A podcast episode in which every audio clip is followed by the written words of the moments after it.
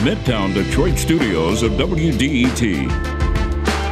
This is Detroit Today. Tensions with China are running a bit hotter after a Chinese spy craft had to be shot down over U.S. territory a few weeks ago. Today, we're going to talk about how the relationship with China, a peer, a rival, a potential but elusive partner, has changed over time and which approach would produce a meaningful relationship. That's all next on Detroit Today, but first, the news from NPR.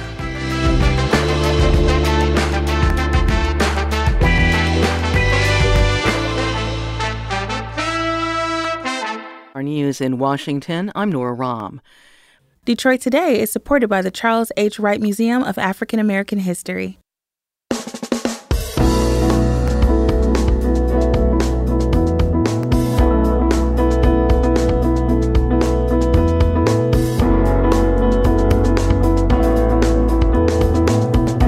Good day, everyone, and welcome to Detroit Today on 1019 WDET. I'm your host, Stephen Henderson, and I'm really glad you've decided to join us. It hasn't been so long since leadership in this country was really trying to smooth relations with China, maybe build on them, encourage more trade and cooperation. We saw that during the presidency of Barack Obama, and locally, we saw it when both Jennifer Granholm and Rick Snyder were in charge of our state. That all really changed in 2016 when Donald Trump became president. He took a really hawkish stance against China, started a trade war, and began considering them an antagonist on the international stage. Some of that hawkishness has actually continued under the Biden administration. And while Governor Gretchen Whitmer has continued working with Chinese companies, she's also stated that America needs to outcompete China on chip manufacturing. Unlike the governors before her, she no longer openly says or is really pushing the idea that we need to work with China.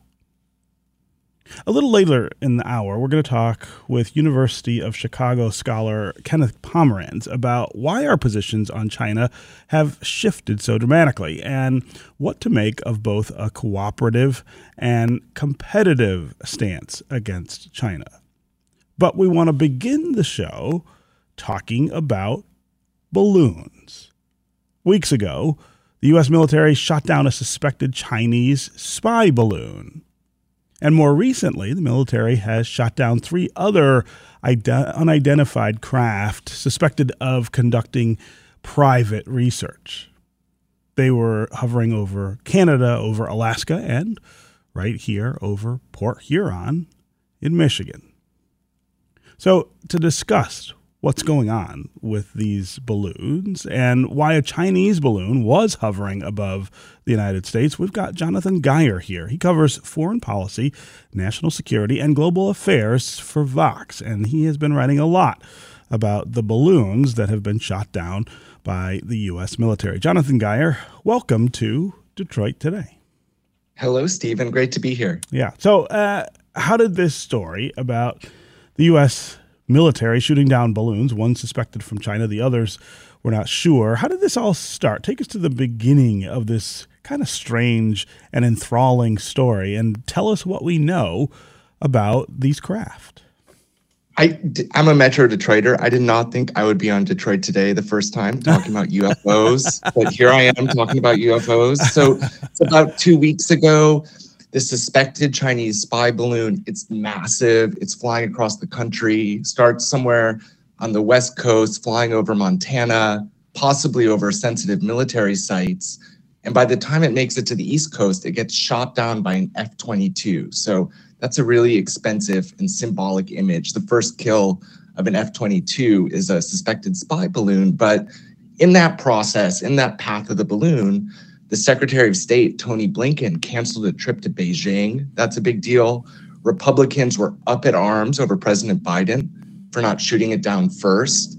And it really speaks to this moment that really feels like the Cold War, where every little antagonist move by either China or the US or other countries like Russia kind of tipped the balance. And I guess what I want to talk to your listeners today is China is a threat economically, mm-hmm. perhaps militarily, but this whole thing was really overblown. I hate to say it was a lot of hot air, but this inflated threat, this balloon became the talk of everything.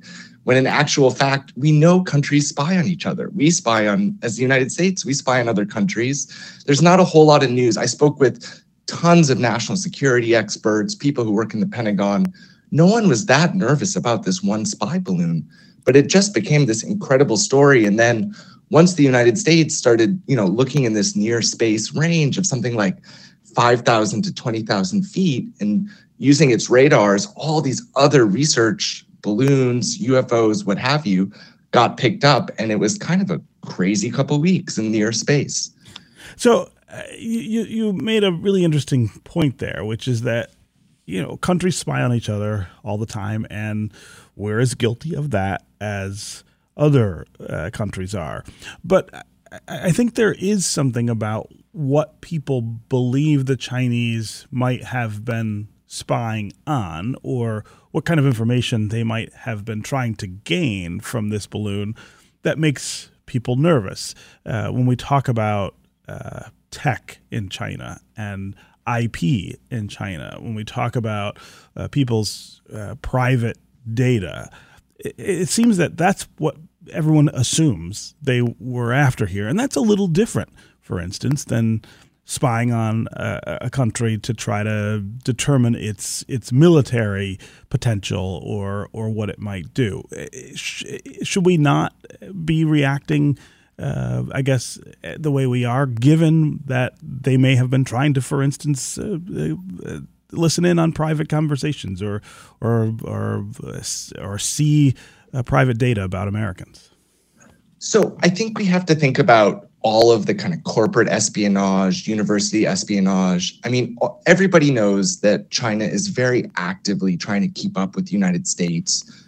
The United States with the unrivaled military power in the world, unrivaled economic power. And this balloon, I don't think is as big of a threat as all these other kind of spying things you don't really hear of. It's just this is so kind of comical and huge and interesting and attention grabbing. Um, but you know, it's really become a symbolic fight, and I think it is, as you mentioned up at the top, a policy that Joe Biden and President Trump, who don't agree on much, they agree that China is the biggest threat to the United States.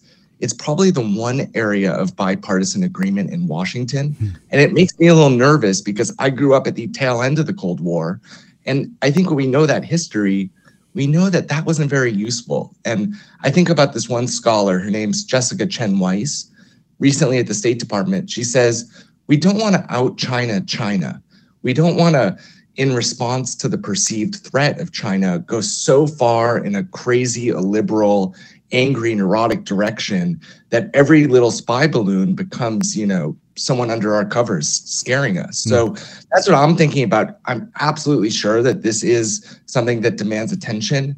And I guess the funny thing is, I didn't realize balloons were so important. I spoke with the CEO of a balloon startup last week, and he says he's gotten grants from the military, from intelligence agencies, American company based in Michigan. Balloons are important. It's a totally interesting dynamic and it demands a lot of attention. And I don't think, as you say, we totally know yet what this suspected Chinese spy balloon was looking at.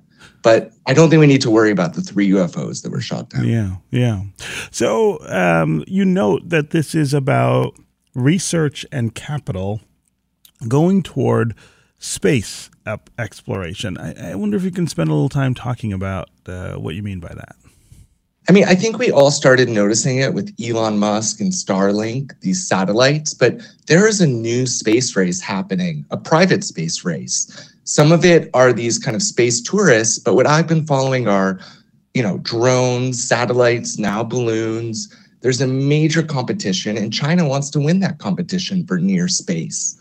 Uh, but I guess what I'm a bit concerned about is military contractors, the private sector they have an incentive to have a space race with China. It's very good for business. So I've been tracking all the connections and kind of learning about the companies that sort of, as we know pretty well from the military industrial complex, companies that stand to benefit from increased competition with China. Mm-hmm. Uh, I'm talking with Jonathan Guyer. He is uh, cover uh, he covers foreign policy and national security and global affairs for Vox. He's been writing a lot about the balloons that have been hovering above the United States, some of which have been shot down by the U.S. military. We're talking about that relationship with China, uh, the tensions that surround that relationship, and were heightened because of this new awareness, at least, of uh, the spy balloons that uh, they're using. Um, we would love to hear from you during the conversation as well. What do you make of these balloons that have been shot down by our military? What specifically uh, do you believe that the Chinese are are trying to do by sending spy balloons uh, to our to our country? How do you think this affects our relationship with China? How should it reflect? Uh, affect our relationship with China. Also, uh, do you have any questions for Jonathan Guyer about why there have been these balloons in the first place? Uh, as always, the number here on the phones is 313 577 1019. That's 313 577 1019. You can also go to Twitter and hashtag Detroit Today, and we can work you into. Uh, the conversation that way. You you you say that the Chinese, of course, want to keep up with United States, uh, and uh, there are many different theaters, I guess, in which that competition plays out. But how much is it maybe the reverse that the United States needs to keep up with China? I, I, I think we hear lots of times about incredible uh, milestones being reached in China.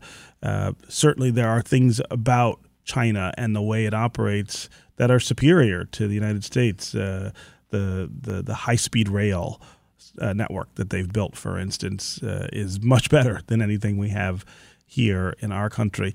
I mean, how much of what we're talking about really is also about our own fear of slipping behind and allowing another nation to be more preeminent than we are. Well, I think you're so right, Steve. And I think the way that America collectively has reacted to this balloon says a lot about us mm-hmm. and our mm-hmm. own anxieties.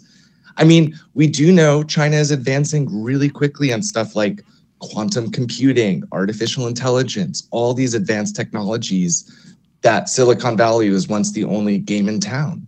But I think the other thing that we have to emphasize is that Chairman Xi, the you know leader of China, has not had the goodwill of America worldwide.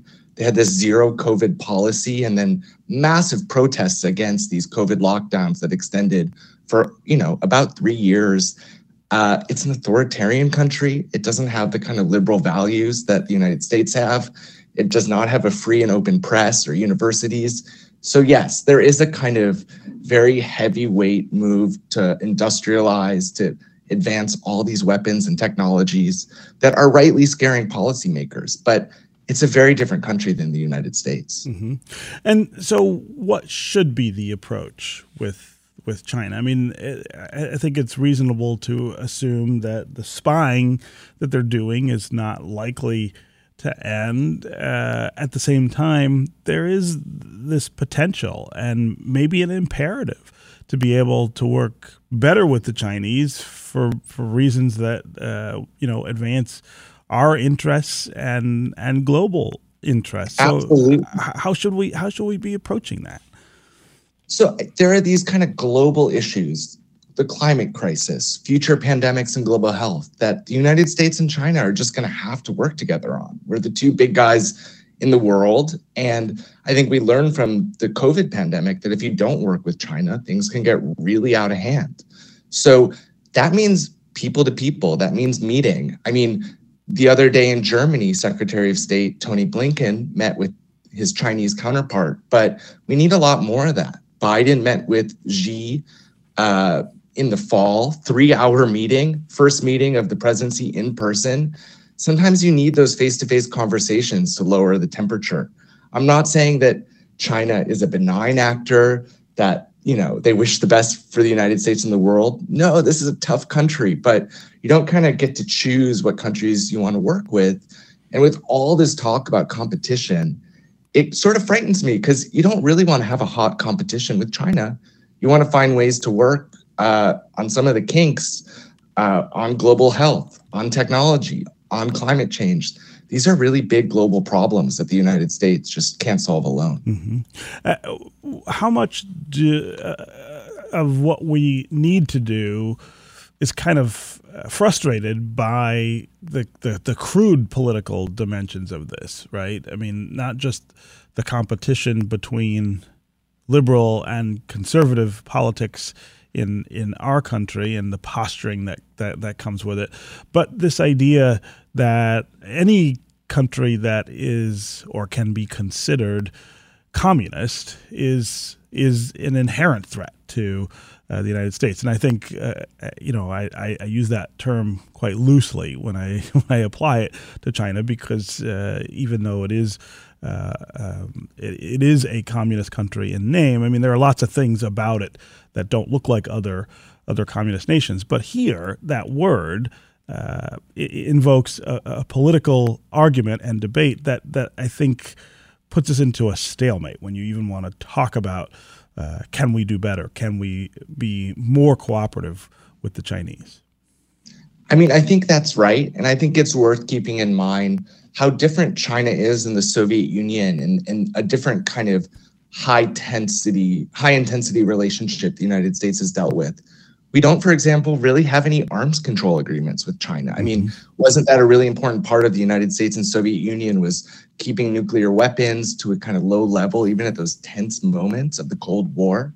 So there is a kind of scaremongering in Washington. We have this new China Select Committee in the House of Representatives that's going to just drum up all these fears about China. And I don't want to underestimate the kind of big picture threat China poses to the United States, but it's really good to be clear headed about it and talk about it and not have the kind of most intense political rhetoric. And I'll tell you, to my mind, the worst part about that is we've seen a lot of anti Asian, anti Pacific Islander hate crimes in the United States and let me tell you, even members of the Biden administration realize this. It is very dangerous when you have a kind of political threat discussed about China that affects Americans who have nothing to do with this geopolitically. So it serves no one's interest for everyone to be worked up about China in the abstract. But there are real dynamics here that need to be addressed. Yeah, yeah. Again, 313 577 1019 is the number here on the phones. Let's start with Brian in Detroit. Brian, what's on your mind? Uh, morning. I watch a lot of news all the time, and I it seems like to me most of the uh, it's just the press and the uh, politicians that was mostly pushing the whole balloon thing. Because I talked to a lot of people, and nobody was really concerned with it. But then the I watch the news, and they're like balloon, balloon, balloon, and the uh, Republican parties are balloon, balloon, balloon. So it's mostly amongst people that I know wasn't really concerning, but just watching the news, it was sort of a good week. It was just balloon, balloon, balloon every day. right. So, so Brian, do you not make much of the of the threat either? Do you feel like uh, maybe this is just not something I need to spend my time worrying about? Exactly. I, I mean, I'm 63 years old, and I grew up during the Cold War, and that was real worries back in the 60s when we had to you know, go in the basement of our elementary schools and stuff like that. But mm-hmm. now everything has calmed down pretty much. But but the uh, press and the politicians got to keep pushing fear. Yeah. To keep the world turning, you know. Yeah, Brian. Uh, Brian, I really appreciate uh, the call and uh, that perspective. Thanks for joining. Uh, let's go next to Steve in Windsor. Steve, welcome to the show. Hi, how are you today? Good. Good. How are you? Fine. I also grew up during the Cold War. Um, and what I noticed then, and what my teachers would say to me, was that the Soviet Union in those days, they had all over the world, they had little hot buttons that they would push, and America was always reacting to them. And in my mind, at least maybe I'm right, maybe I'm wrong, I feel like China is is taking that playbook right now. I, mm. um, that they'll put the balloons or they'll start putting their ships in international waters and claiming it's theirs or whatever other things come to mind. And we're constantly on defense. You know, I think. Yeah, go ahead.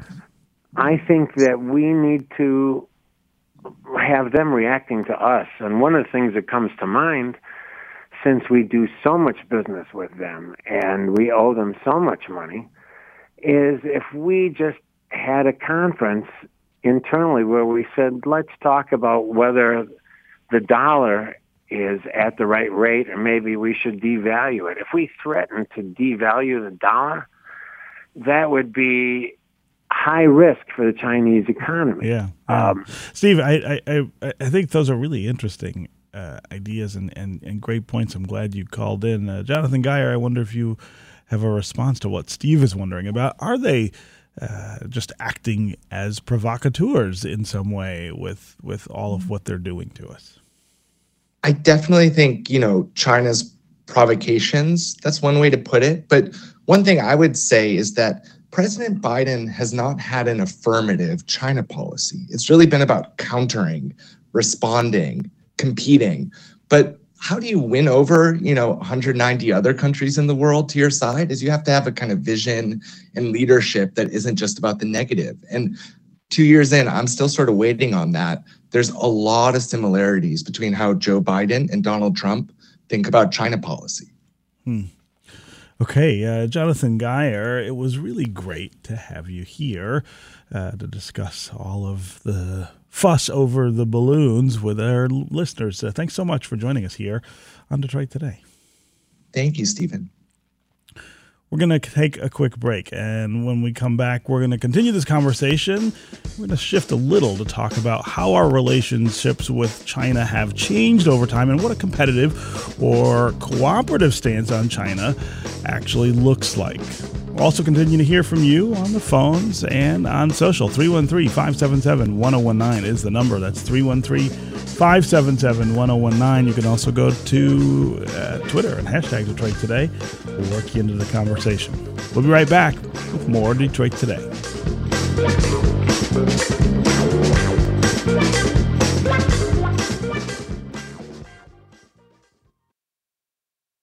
Bringing you news that matters, stories that impact your life, music from the Motor City and around the world.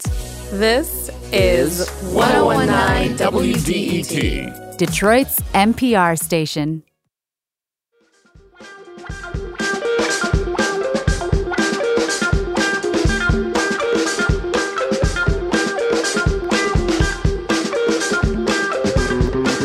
This is Detroit Today on 1019 WDET. Stephen Henderson, and I'm glad you've joined us today. We have been discussing the balloons, including one Chinese balloon that the U.S. military has recently shot down above North America. Now we're going to turn our, rela- our attention to our relationships with China and why they have shifted so significantly in the past decade. Uh, 10, 12, 15 years ago, the talk was about how we could cooperate with China a little better. Uh, that changed pretty dramatically in 2016 when Donald Trump was elected president, uh, but it has sustained through the Biden presidency. Uh, and it has also changed pretty dramatically on a local level here in Michigan. Two former governors were really enthusiastic about the idea of better relationships between Michigan and Chinese companies in particular. We don't hear so much about that anymore. To talk about all of this and to make the best cases for both a competitive and cooperative stance on China, we've got Kenneth Pomeranz here with us. He is a professor of modern Chinese history at the University of Chicago. Professor Pomeranz, welcome to Detroit Today. Hi, thank you very much for having me. It's good to be with you. Also with us is Justin Logan. He is the Director of Defense and Foreign Policy Studies at the Cato Institute. the Cato Institute. Uh, Justin, welcome to Detroit today. Thank you for having me. Uh, so I'm going to start with you, Professor Pomeranz. Describe how our relationships with China have changed over the last two decades. Uh, why are they so much more antagonistic and hawkish now than they were, for instance, when Barack Obama was uh, elected president? Well, there are a lot of reasons for that. One is that China is quite simply a stronger power than it was 20 years ago, and therefore represents a more serious challenge to the United States in various ways. Um, and so some people who had previously thought, oh, well, you know, we have a difference of opinion over this, but it's not going to come to anything, um, are more alarmed than they used to be. Um, number two is the rise of Xi Jinping, who since 2012 has been the dominant political figure in China and who does represent a more hawkish political stance than his predecessors. Um, number three, actually, have to go back a little bit further, but we have to go back at least to the 2000s and remember that the combination of the U.S.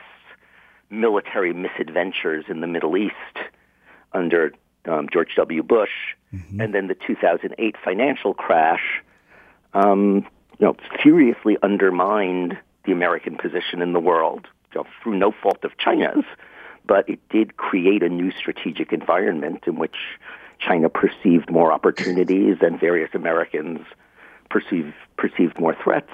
And then number four is the rise of the American far right, um, Donald Trump being the obvious example um, for whom China was a kind of constant whipping boy.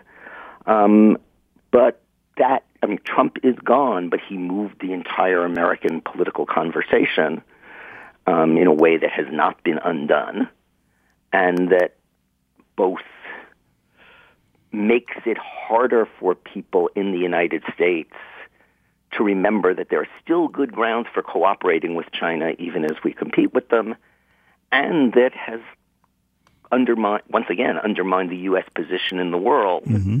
in ways that sometimes cause the Chinese to see opportunities where maybe they didn't before, sometimes force the United States, if it wants to regain a position of leadership, you know, to put, or not force, encourages the United States, if it wants to regain its former position, to push certain buttons that maybe are best left unpushed.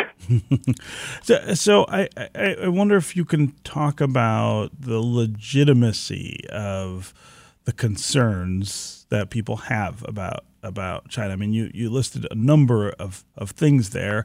Uh, they're they're uh, different and kind of occupy different spaces and and different levels of importance. Uh, but but I wonder overall what your assessment is of how concerned we should be about the Chinese, and particularly uh, things like this this balloon that they were using to to gain some sort of uh, you know intelligence advantage over us. Yeah, the balloon I think should actually be the least of our concerns. Um, both sides spy on each other. Period. The end. Um, up to a certain point, the mutual spying is even stabilizing because it is useful for each side to have some sense of the range of abilities and possible intentions of the other. Mm-hmm.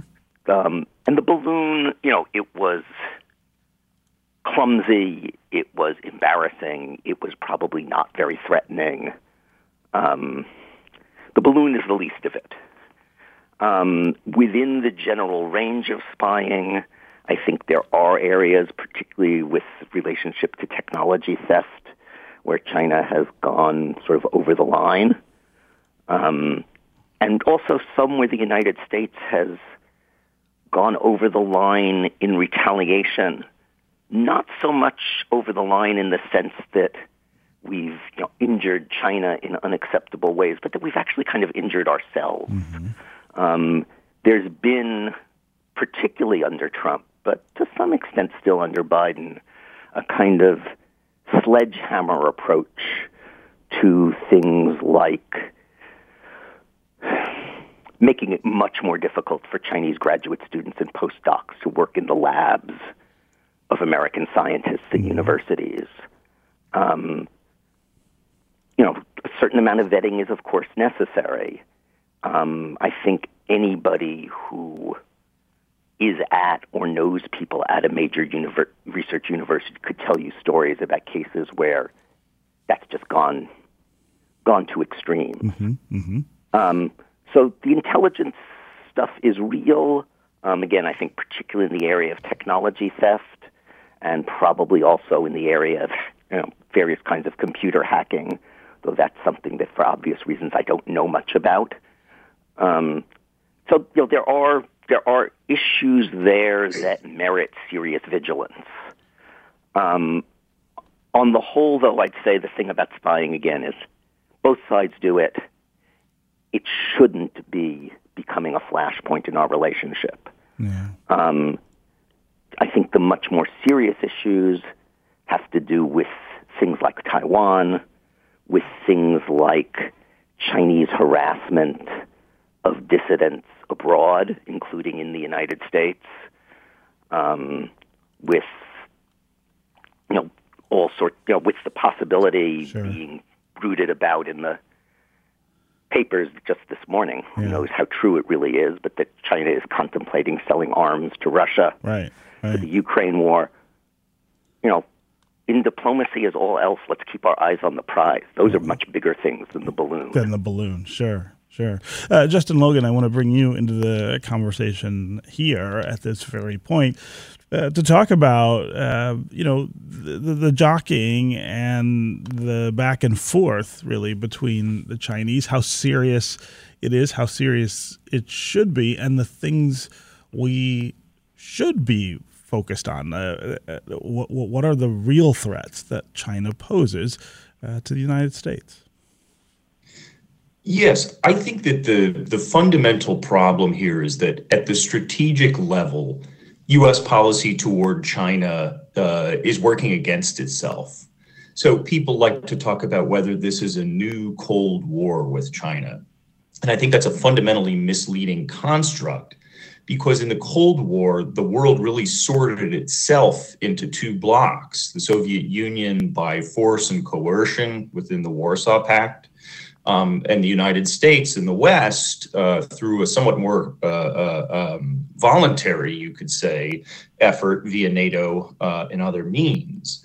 But in the case of the US China relationship today, we have a very deep and indeed growing economic relationship that benefits millions of people in the United States and a larger number in China, and really has been the fuel for Chinese economic growth. The problem is that that Chinese economic growth, in addition to bringing hundreds of millions of people out of the most abject poverty in China, has fueled a Chinese military and a Chinese Communist Party that is growing in power, that feels its power growing, hmm. and that in a sort of very predictable way has indulged bigger Chinese views about China's role in East Asia and potentially beyond. But the United States doesn't want China to take a bigger role in East Asia. It wants to be able to patrol into the Chinese littorals like it used to be able to do in the 1990s. And from a military point of view, that's getting harder and harder. And the reason it's getting harder is because the Chinese military is getting more powerful. And one reason that the Chinese military is getting more powerful is because of China's deep engagement with the global economy. There's not any appetite I, that I can tell to seriously, you hear this phrase, decouple China from the global economy. Mm-hmm. But at the same time, while China has this wild economic growth, which has slowed down, we're talking about four or five percent annual growth, as opposed to the, seven or eight or nine percent that we saw 10 or so years ago. But still, the, the Chinese economy is larger relative to the US economy than the Soviet Union was at any point during the Cold War. So, to my mind, the fundamental problem here is the incoherence of the economic and security aspects of US strategy toward China. Yeah, yeah. Uh, we're talking about the United States and China, the relationships between the two countries, uh, the tensions that have gotten a lot hotter over the last few weeks, at least in terms of rhetoric, uh, because the U.S. shot down uh, a spy balloon that the Chinese had sent to gather information that we're not quite clear uh, about the nature of quite yet. Uh, we would love to hear from you during the conversation as well. What do you make of the relationship that we have with the Chinese? Should that relationship be better? Should it be more focused on cooperation uh, and collaboration instead of competition and military rivalry? Uh, what do you imagine that, for instance, we could gain here in the state of Michigan from better relationships with China?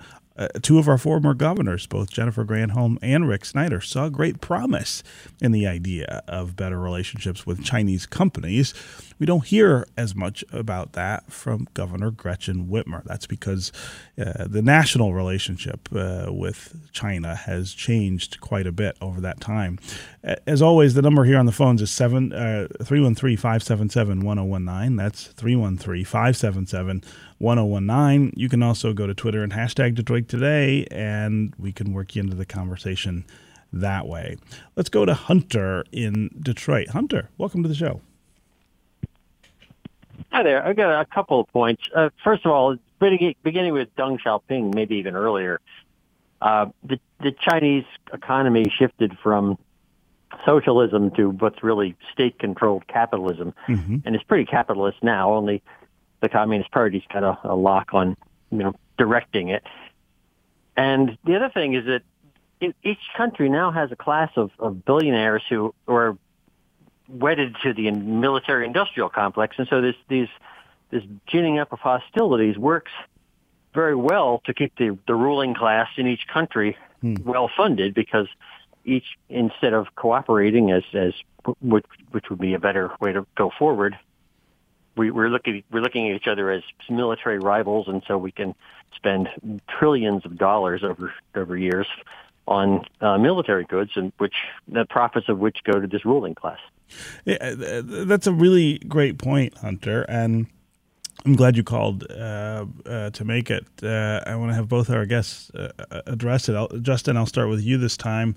How much of this is about sort of economic pressures of the economic structures within uh, the countries that that feed off of the idea of competition. Uh, uh, there are there are sort of I think uh, oligarchic dimensions of uh, of the Chinese economy. Lots of people believe we have uh, moved more toward that that form of uh, economics here in the in the United States. Is that one of the things that's pushing uh, these tensions? I mean, I'm here in Washington, D.C., and when you get on the metro, it's impossible to avoid the uh, defense contractor advertisements that are here. So I'm in no position to uh, to push back against that idea. But I think that the the interesting thing is that when we brought China into via most favored nation status and permanent normal trade relations status in the late 90s and early 2000s, there really was this proposition that economic growth would produce political change inside China, which would liberalize it politically, which would make it look less authoritarian and maybe not a liberal democracy, but relatively more liberal. Um, and that really hasn't happened.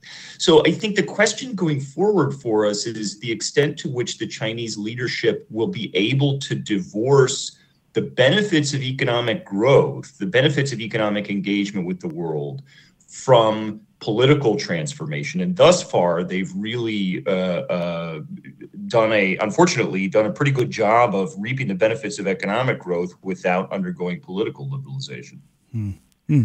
Uh, uh Professor Pomeranz, I wonder what you make of that. Yeah, so a couple of things here. One is, you know, yes, the United States has a military industrial complex.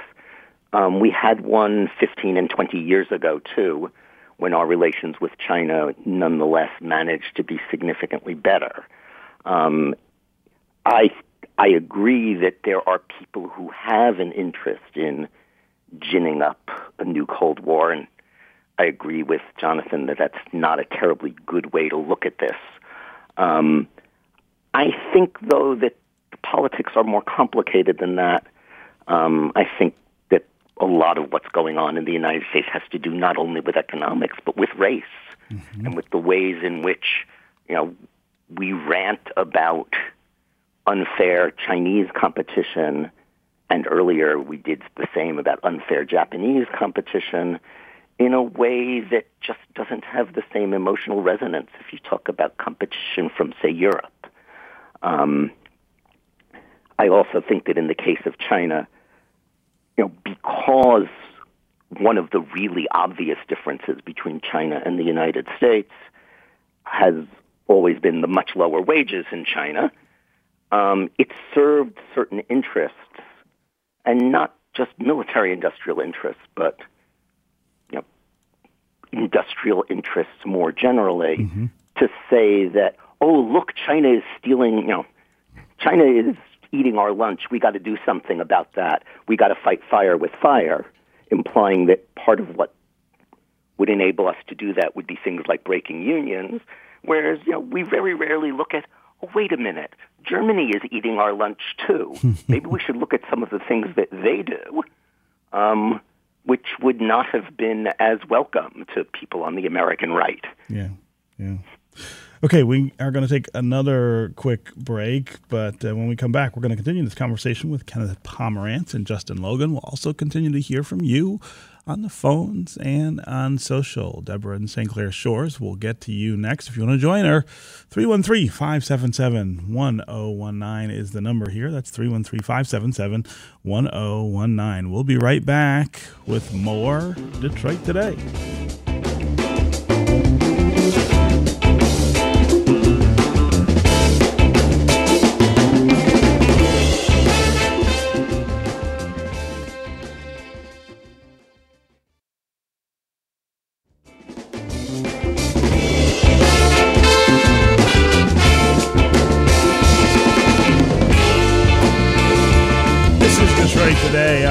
1019 WDET. I'm Stephen Henderson, and as always, thanks for joining. We've got two great guests right now talking about the U.S. relationship with China. Kenneth Pomeranz is professor of modern Chinese history at the University of Chicago, and Justin Logan is a director of defense and foreign policy studies at the Cato Institute. I want to hear from you as well. What do you make about uh, the balloons that have been shot down over?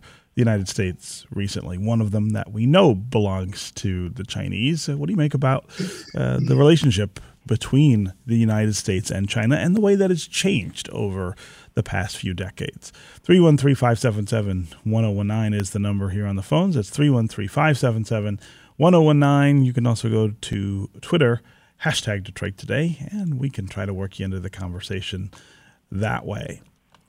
Uh, I want to read a social comment before we get back to uh, back to the phones. Uh, uh, Professor Simmons on Twitter says U.S. leadership refuses to accept that the world is no longer unipolar. Not only is China and other uh, BRICS countries are on the rise, but the U.S. is on the decline partly as a result of a super fat military establishment. Uh, let's go back to the phones here and start with Robert. Robert in Detroit, welcome to the show. Hey, um, I just wanted to ask a simple question. Why don't we try to intercept the balloons rather than shoot them down? Ah, the, the the idea, Robert, being that we could learn more about what they're what they're trying to do if we did that. Uh, sure, and also um, it, maybe it's cheaper than using all this military stuff. Than I mean, they're balloons. they they are balloons, right? It's not a video game. Uh, Robert, I, I really appreciate the call and the question. Justin Logan, what is the reason to shoot the balloons down? I guess rather than trying to to to get them and figure out while they're intact what they're actually up to. Well, my understanding is that we've le- recently learned that we watched the balloon launch. There was a good piece in the Washington Post uh, last week that showed that you know we we've been watching the place from which these have been launched um, for some time now, and there's some suspicion that this balloon may in fact have gone off course, off its intended course. That the surveillance targets were intended to be um, in Asia, but in fact that the climatological things, which I am not an expert in, um, caused the balloon to go over the United States. But the, the short version is that the altitude at which these balloons fly um, is so high that it's actually quite difficult to um, uh, to shoot them down. So the, the the caller is right to say that it's expensive uh, to shoot down an object that's flying at 40 or 60,000 feet of altitude. Um, but if you're talking about preventing them from taking off or doing something like that, that's, you know, you're, you're talking about Chinese territory. Hmm. Uh, also, what's the difference between the kind of spying that these balloons can do, as you point out, at 40 or 60,000 feet, and and satellites? I mean, uh, the all uh, nations like the United States and China have spy satellites. Are those better? Are they different? Uh, what what's the what's the distinction there, Justin? I, I, think it's important that if you could drape a cloth over the things that were visible to a satellite or drape a cloth over the things that were visible to a balloon, 100% of the time you would do the former. Hmm. So satellites are much more effective um, surveillance means than are balloons. So if you want to look at uh, the upside of this uh, scenario, it's that the Chinese are using balloons to surveil the United States. But satellites are up high in the sky in space, and they're allowed to be there. Whereas, you know, I'm, I'm a pretty dovish guy generally. Um, but I do think that the United States should be kind of twitchy when it comes to its airspace, right? This is the Western Hemisphere, this is North America, um, and we should look as though we are not going to wait terribly long and ask terribly many questions about Chinese surveillance vehicles that are indisputably in our airspace. So I'm, I'm sort of conflicted because on the one hand, um, the fact, the very fact that the Chinese are using balloons to surveil us is kind of good news. And on the other hand, it does show a kind of um, brazenness, and I think their diplomatic response was sort of ham-fisted um, after being being caught in this way. Hmm. Uh, uh, we had a, another caller who couldn't stay on the line. James in Detroit wants to know if we are maybe doing more harm by shooting down these balloons, possibly by giving up targeting data we have to other countries, exposing our abilities by using these multi million dollar systems. Uh, there's been much made uh, of the fact that an F 22 was used uh, to shoot down this balloon. That's the newest. Uh, fighter that we have in the American military. It is a next generation uh, fighter jet. D- does does does that you know using something like that to to to shoot down a balloon? Does that show our show our hand, Justin? Well, again, it's I've seen the uh, social media posts that show that the missile that shot the balloon down cost half a million dollars, and the airplane that shot it down cost hundreds of millions of dollars, and that's all true. Um, but again, if you're looking at those figures in the context of the United States military expenditures, they're pretty small. Mm-hmm. Um, it's good to have something for the F 22 to do. Uh, this is its first kill. Um, so, you know, not to be too cynical about it, but uh, this, yes, it's terribly expensive. Um, but if we're worried about things that are terribly expensive and we're talking about the U.S. military budget, I don't think we have enough time in this segment to get right, into it. Right. Uh, let's next go to Deborah in St. Clair Shores. Deborah, we've got about a couple minutes left, but uh, go ahead. Hi, Stephen. Thanks for taking my call. Mm-hmm. And, you know, I share people's concern with whatever uh, machines or balloons or whatever that are flying over America. But more concerning to me is the fact that we have 100,000 people a year dying from drug overdoses from chemicals that are produced in China. Hmm. And I'd like your guests to comment on that if uh, they would. Uh, interesting point, uh, Deborah. Important point. Uh, Kenneth Pomeranz, I'll go. I'll come to you first. Uh, yeah, time. I mean the production of fentanyl is a serious problem, um, and part of an American response to that should be diplomatic. But I think we know from decades of fighting other drug wars, you know, mostly in this hemisphere where we often. Oh, I think we lost Kenneth there. Uh, we'll try to get him back uh, on on the line. But Justin, I wonder if you can talk about the the drug connection between the United States and China and how how how concerned we should be about that. I mean, I was nodding along to Professor Pomeranz's explanation, so I'll see if I can uh, perhaps finish his thought. Mm-hmm. Um, it really is when there is the sky high level for of demand for drugs in the United States. Um, if we were to zero out the Chinese provision of fentanyl precursor chemicals today, the economics and, and fentanyl is a uniquely cheap drug to produce. Right. Um, so the economics of it are just we're trying to deny supply and demand curves.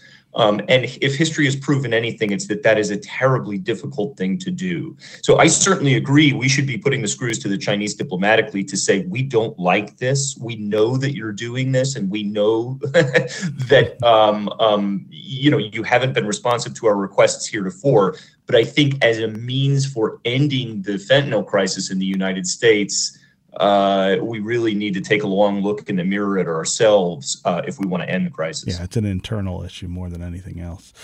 Okay, Justin Logan, uh, it was really great to have you here as part of this conversation. Thanks so much for joining us on Detroit Today. It was my pleasure. Also, want to give thanks to uh, Kenneth Pomeranz, professor of modern Chinese history at the University of Chicago. His line uh, cut out, but uh, he was a great contributor to this conversation as well. That's going to do it for us today. Come back tomorrow when we're going to be talking with a good friend of the show, Anika Goss, who runs Detroit Future City, about new research that suggests where Detroiters have the best opportunities to achieve high paying jobs. If you like this show and enjoy listening, remember to share it with your friends and your family, your neighbors. You can find us at WDET.org or on our Detroit Today podcast, which you can download wherever you get your podcasts. This is 1019 WDET FM, Detroit's NPR station, your connection to news, music, and conversation. We'll talk again tomorrow.